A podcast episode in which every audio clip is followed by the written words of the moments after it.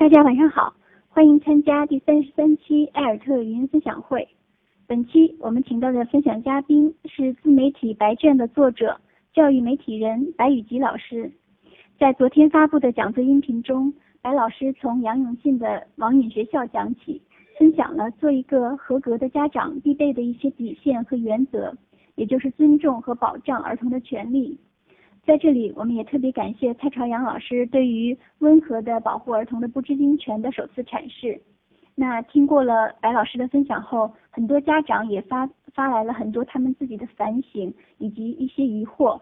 下面的时间，我们就有请白宇吉老师来和我们在线交流，做更多的分享。欢迎白老师。呃，谢谢各位。呃，我试着回答一些大家的问题，然后。如果有不满意的话，嗯，希望大家能够一起讨论，嗯，谢谢格格，然后谢谢各位倾听的老师。白老师您好，您的观点我非常认同，但在家庭教育或学校教育中，会经常遇到这样的困惑和尴尬，尤其是班主任的管理工作，工作之初总会跟学生讲民主、平等之类，遇到问题以谈心式的说服教育为主，但效果往往事与愿违。尤其是自律性差的学生，会不断的给班级制造麻烦，甚至会使整个班级陷入混乱。这种情况又往往使教师走向另一个极端，对学生施以严厉的惩罚和语言上的暴力，否则难以维持正常的教学秩序。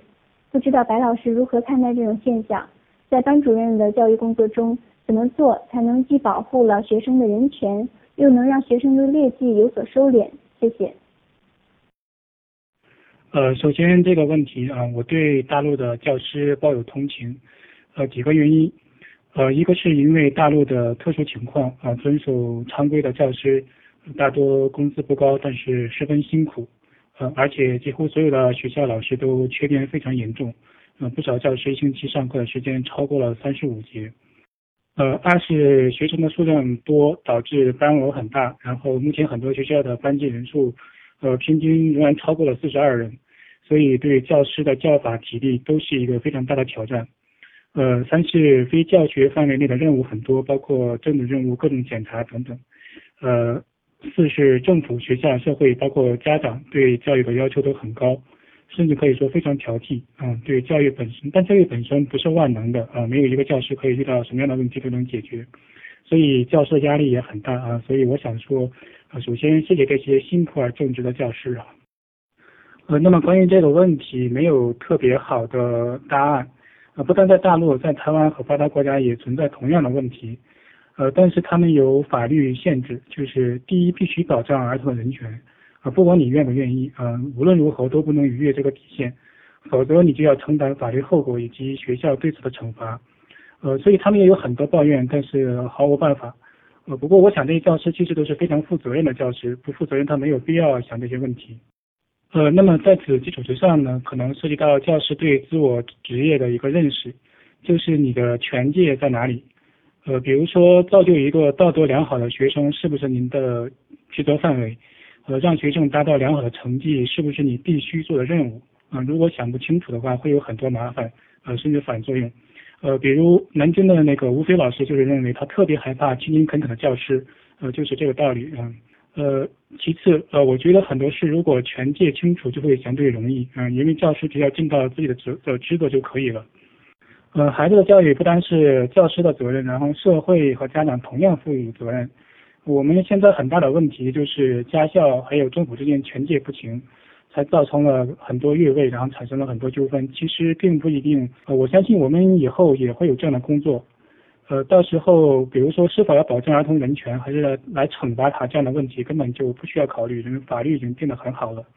呃，另外就是具体情况的处理，呃，就是涉及到对班级的管理问题，呃，因为目前大陆的特殊情况，我还想不到更好的办法。呃，正常的情况下呢，就是那么学校和地方。教育部门对此是有一个摄入流程的，呃，包括对于零大龄的处理啊，具体分成什么步骤，对学生做出什么惩罚啊，都清清楚楚，一开学就明示给学生和家长了。但大陆因为维稳的一些逻辑，还有一些特殊的考虑，所以目前还做不到。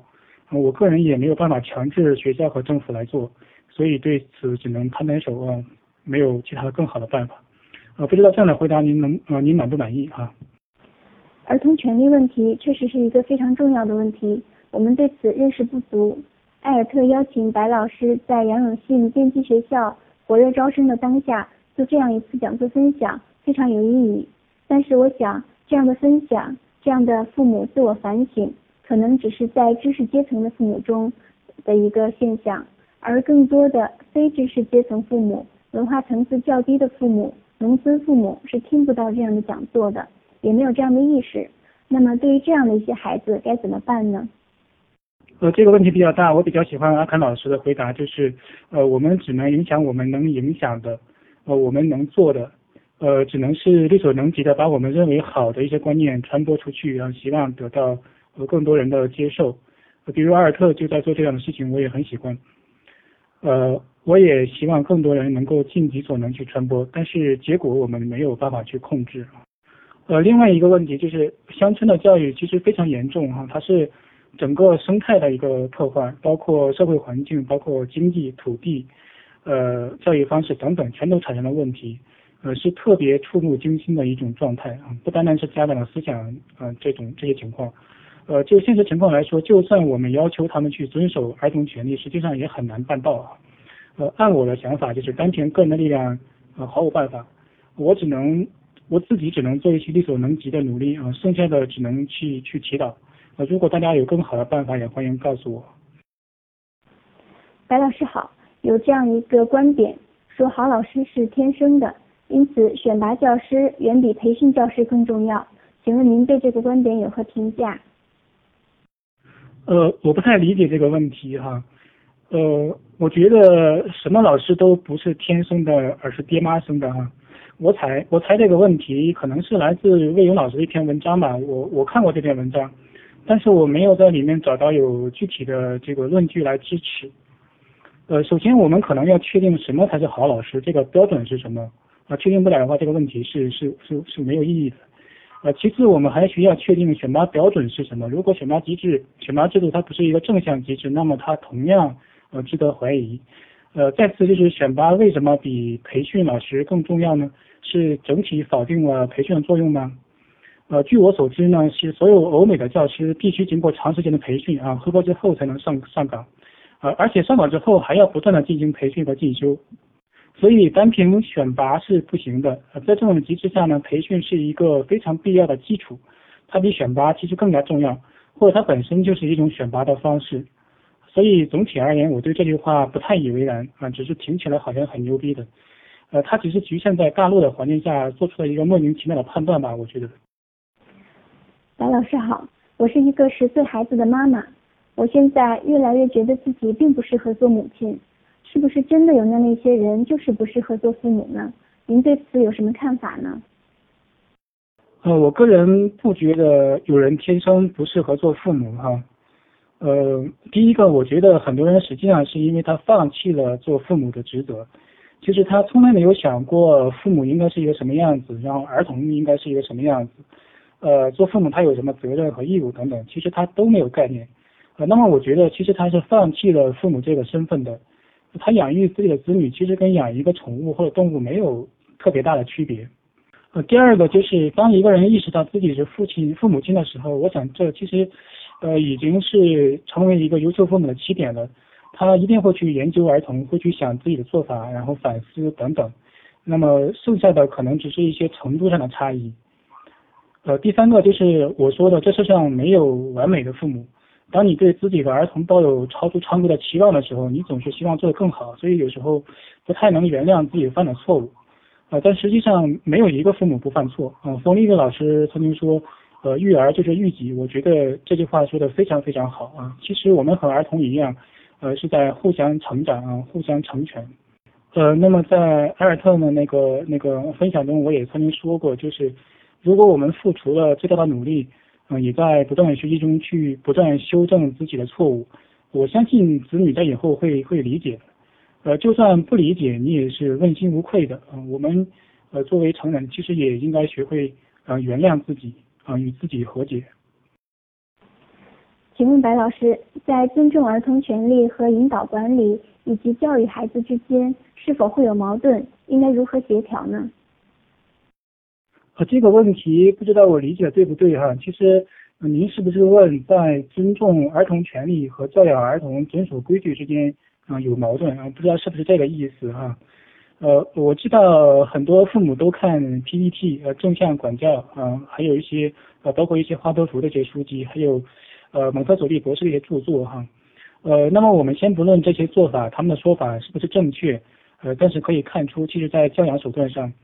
嗯，完全可以在尊重儿童权利的基础上，做出有效的引导儿童遵守规则的手段。嗯，呃，当然，如果两者之间产生冲突，呃，我认为首先要保障儿童权利。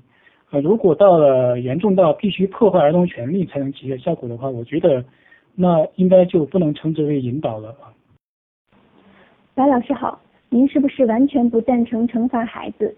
如果您的孩子犯错，甚至是恶意犯错，您会怎么处理呢？呃，我个人坚决反对体罚儿童啊，但不是完全不赞成惩罚儿童啊。我觉得呃，好像很多家长把惩罚或者规训就等同于体罚了，其实是完全不同的。呃，我认为我认为对儿童的惩罚应该有两个前提啊，一个是建立在契约的基础上，嗯，另外一个是在限限制在合理的范围内。那么第一个前提就是我要对儿童嗯讲明白他。呃，某种行为会引起什么样的后果？呃，他应该承担什么？而我会怎么做？呃，如果他接受了呢，那么我们以后就可以形成这样一个契约。呃，他得到的教训就是他心理预期之内的，也就是说，我我会让你知道，当你做一个事情的时候，呃，一旦他发生了问题，你要承担这个责任啊。呃，第二个就是我坚决不赞成体罚啊，这个这是一个底线。呃。这位老师问，就是如果我的孩子恶意犯错怎么办啊？我目前还没有遇到这样的问题，呃，如果有的话呢，我我大概首先要想一下，这里面是不是有我的问题啊？他为什么要来恶意犯这个错啊？然后我们再来看怎么处理比较妥当。请问家长可以以我是为你好的名义对孩子做他认为应该做的事吗？如果不可以，家长的规训是否必要？界限在哪里呢？呃，这个问题在音频里，然后阿肯老师有回答，就是他解答呃温和的保护儿童的不知情权的那一段哈。呃，您问这个问题，我正好也讲一下我的看法。首先，这个权利是呃阿肯老师赋予儿童的，它不是一个嗯普世的认同啊，不好意思，蔡老。呃，其次我说，因为每一个儿童都不一样，所以我在对待这个问题的时候，我要考虑一下，还包含了一包含了一层意思，呃，就是每个成人也不一样。呃，或者说做儿童的好处是他很小，所以不需要负很多责任。呃，而儿童的优，而成人的优点呢，是你拥有成熟的理智和很多的人生经验。呃，就是电视剧《好先生》里面呃孙红雷说的那句，你知道成年人和孩子之间最大的区别是什么吗？就是成年人成年人把自己收拾烂摊子。呃，所以当成人和儿童共同面对一个事情的时候，呃，我觉得那应该是两者之间的共同处理这样一个事情。呃，就是一方面，成人要利用自己的优势，也就是理智和人生经验来判断这个事情，呃，儿童才会他应该要怎么怎么来应付。呃，另一方面，我觉得还要考虑，就是儿童他自己现在能够怎么应付这个事情。呃，在这个基础上，我们再来找一个界限，让他既保证呃儿童可以得到自我面对的能力，呃，同时也发挥发发挥了我们那个人生经验和理性精神的一种传递传递。那我觉得这个是最佳的。呃，而不是先入先入为主的说，我这都是为你好，那你呃凭什么这么肯定呢？你凭什么肯定这是为你好的？嗯，我觉得这个是需要证明的，嗯，而且很难证明。嗯，在我这里呢，尤其是幼儿阶段，我只保证了两件事对他是好的，嗯，一个是儿童身体上面的健康，嗯，二是就是安全界限，就是我会保证他，嗯，不会有一个很大的安全问题，我会会这个他是很难保障的。嗯，除此之外呢，我是很少进行干涉的。白老师好，请问如何区分儿童和青少年的教育方式？被送到杨永信那里的孩子都是青少年了吧？呃，在联合国的那个儿童权利公约的限定里，他把十八岁以下的都称作儿童，呃，所以这个权利是跨越呃所谓的儿童和青少年的这两个阶段的。呃，杨永信那里的孩子，我看了一下，大部分集中在十二岁以上啊。呃，如果按年的划分，基本上属于青少年。呃，青少年的教养与幼龄阶段儿童其实有很大不同，这个是确实的。呃，在大陆，如果您想要校正啊，如果一定用这个词的话，那么我更倾向于下山学校的做法，嗯，而不是杨永信的做法。下山学校是一个自由学校，呃，很多他的毕业生呢，把它称为青少年心理疗养院，那里面曾经有很多很多的问题孩子，但是最后基本都得到了良好的教育和救治啊。呃，这个学校呢，他相信人本善良，啊，天性有爱，呃，认为自由是最好的拯救。事实证明，他基本上是对的。白老师好，根据您的演讲，儿童权利是合格父母的分野。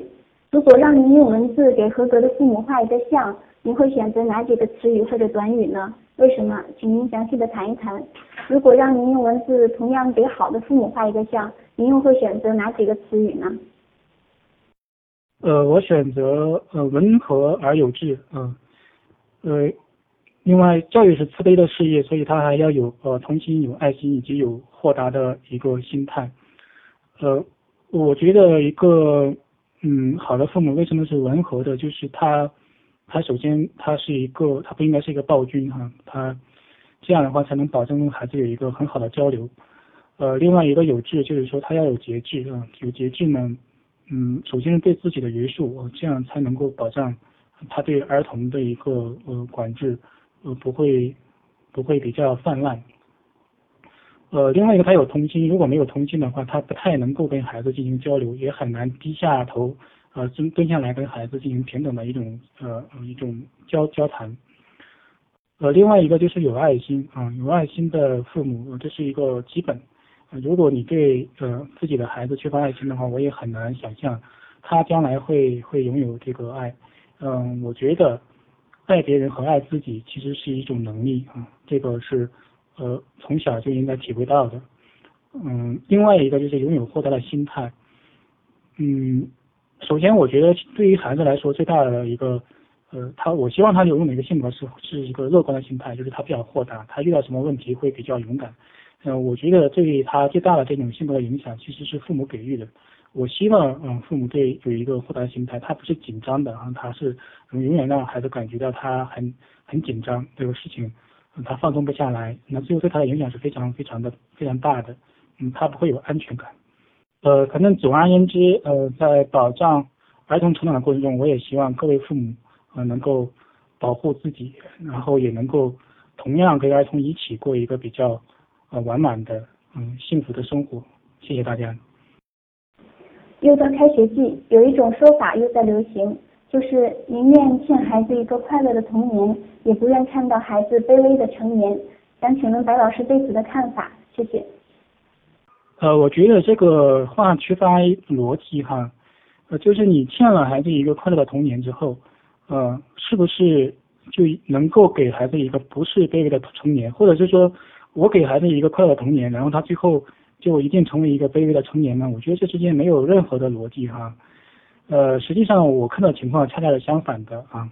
一个孩子在从小的时候，他养成了一种乐观的心态，养成了一种快乐的呃生活态度。嗯，实际上他在成年过程中也很难会很卑微。嗯，除非他遇到很重大的变故。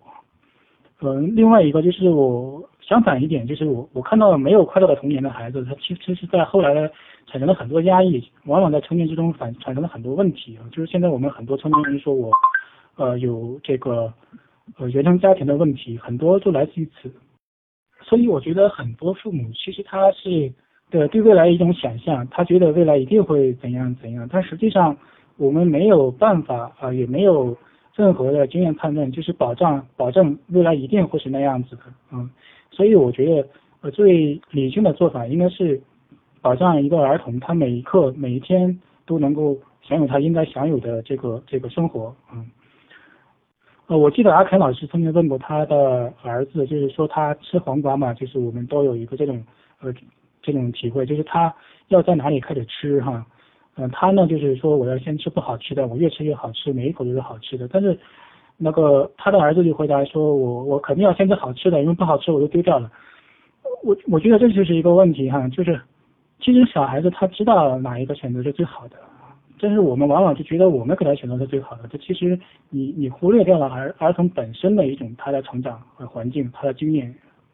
呃，所以说呃，我觉得，嗯，一个快乐的童年是需要的，嗯，一个快乐的成年也是需要的，嗯，我们没有必要，也没有没有什么任何的逻辑性把两者对立起来，这个是，嗯，好好很奇怪的一个事情。谢谢。感谢白老师的回答和分享，非常的简洁和犀利。那我们今天的语音分享会的交流环节就到此结束。